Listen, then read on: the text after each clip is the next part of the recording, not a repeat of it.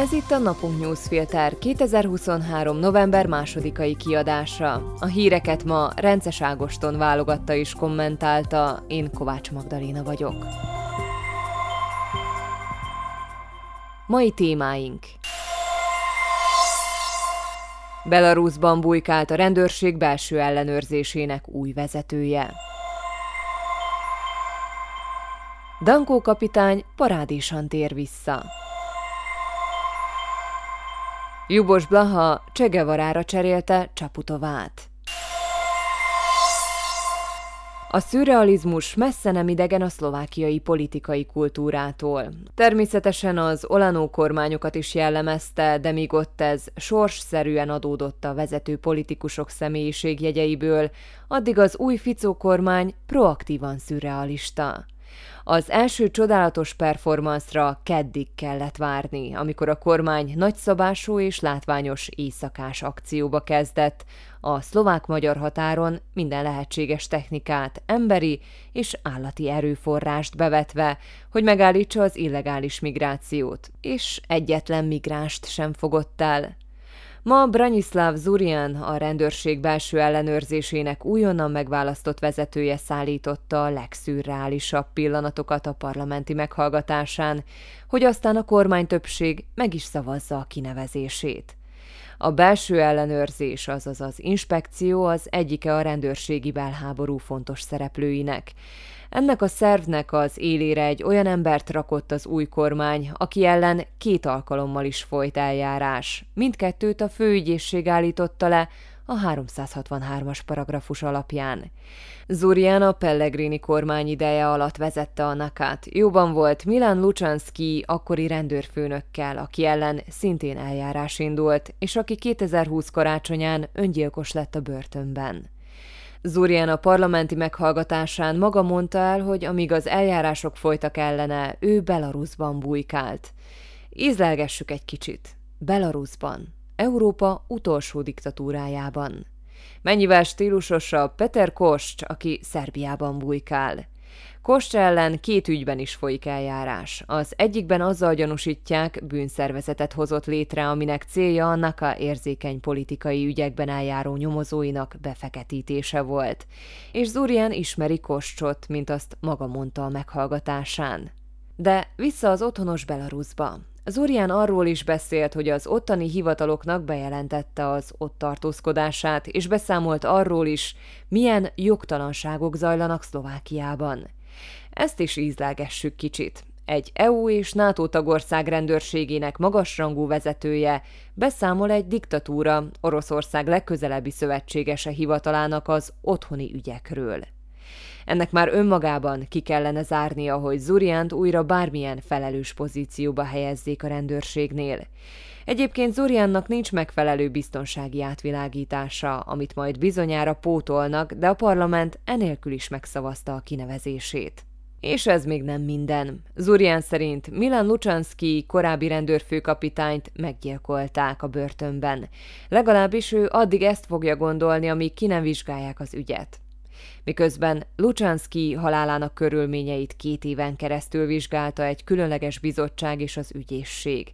A vizsgálat végül kizárta az idegenkezőséget, és megállapította, hogy Lucsanski öngyilkos lett. Az inspekciónak az a feladata, hogy elkapja a korrupt rendőröket és feltárja a rendőrségen belüli visszaéléseket.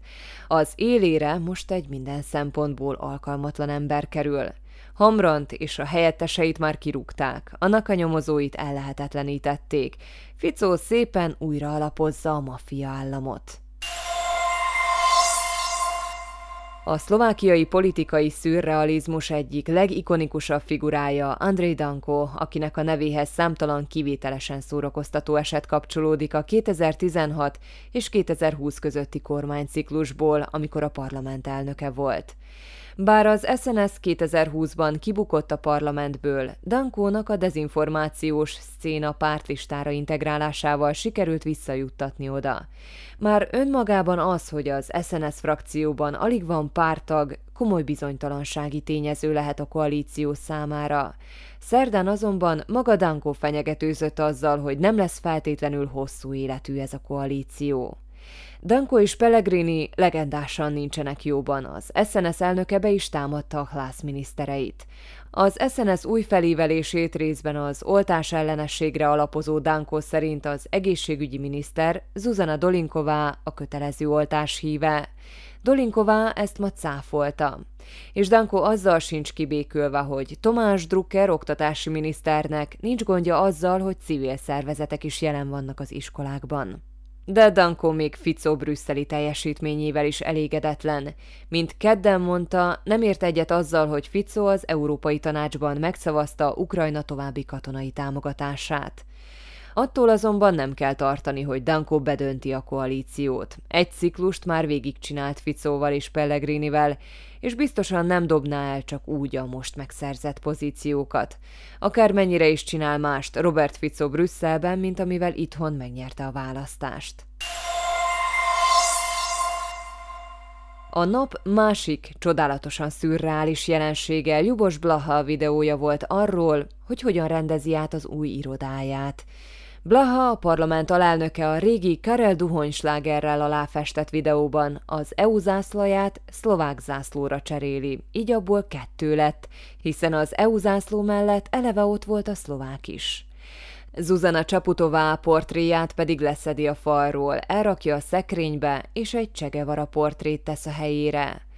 Blaha tulajdonképpen visszafogott volt, hogy a baloldali ikonográfia popkultúrába leginkább beágyazott elemét választotta. Mégsem rakhatta ki Putyin vagy Sztálin arcképét, bár azt lehet tudni, hogy Csegevaráért rajong.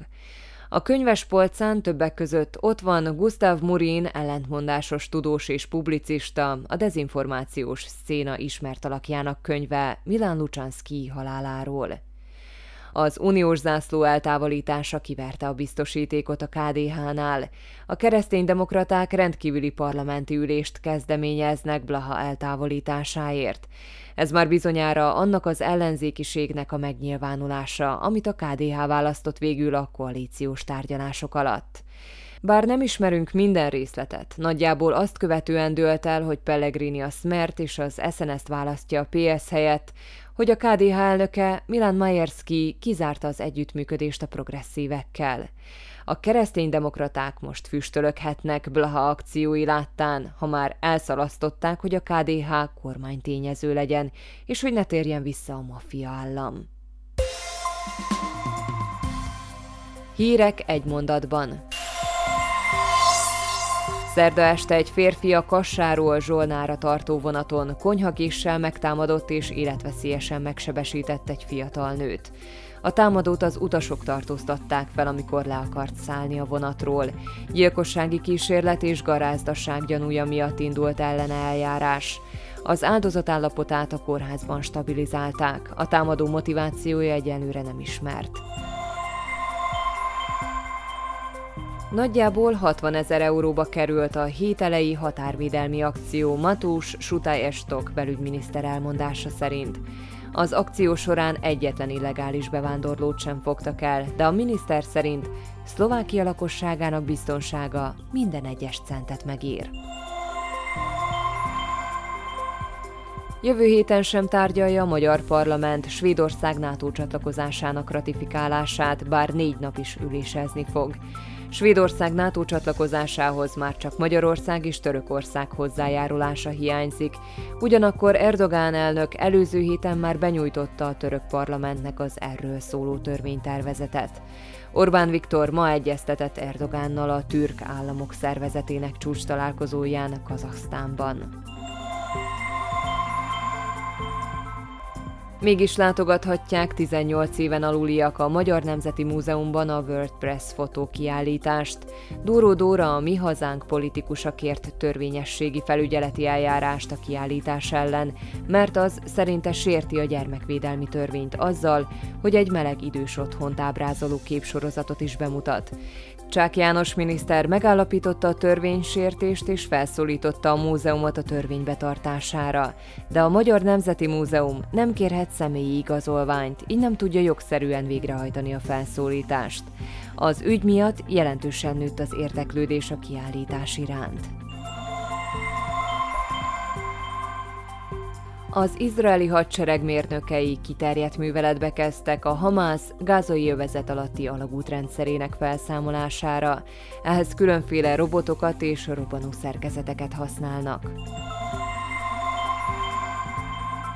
Három év börtönre ítélte a cseh bíróság Dominik Ferit a Top 09 párt volt képviselőjét nem erőszak miatt. Az ítélet nem jogerős, Feri fellebbez. A Beatles kiadta a valószínűleg utolsó Now and Then című dalát. A dal eddig az archívumban pihent, John Lennon hiányzó hangját a mesterséges intelligencia segítségével pótolták. A mai napunk newsfilter híreit válogatta és kommentálta Rences Ágoston. Én Kovács Magdaléna vagyok, a Viszonthallásra holnap.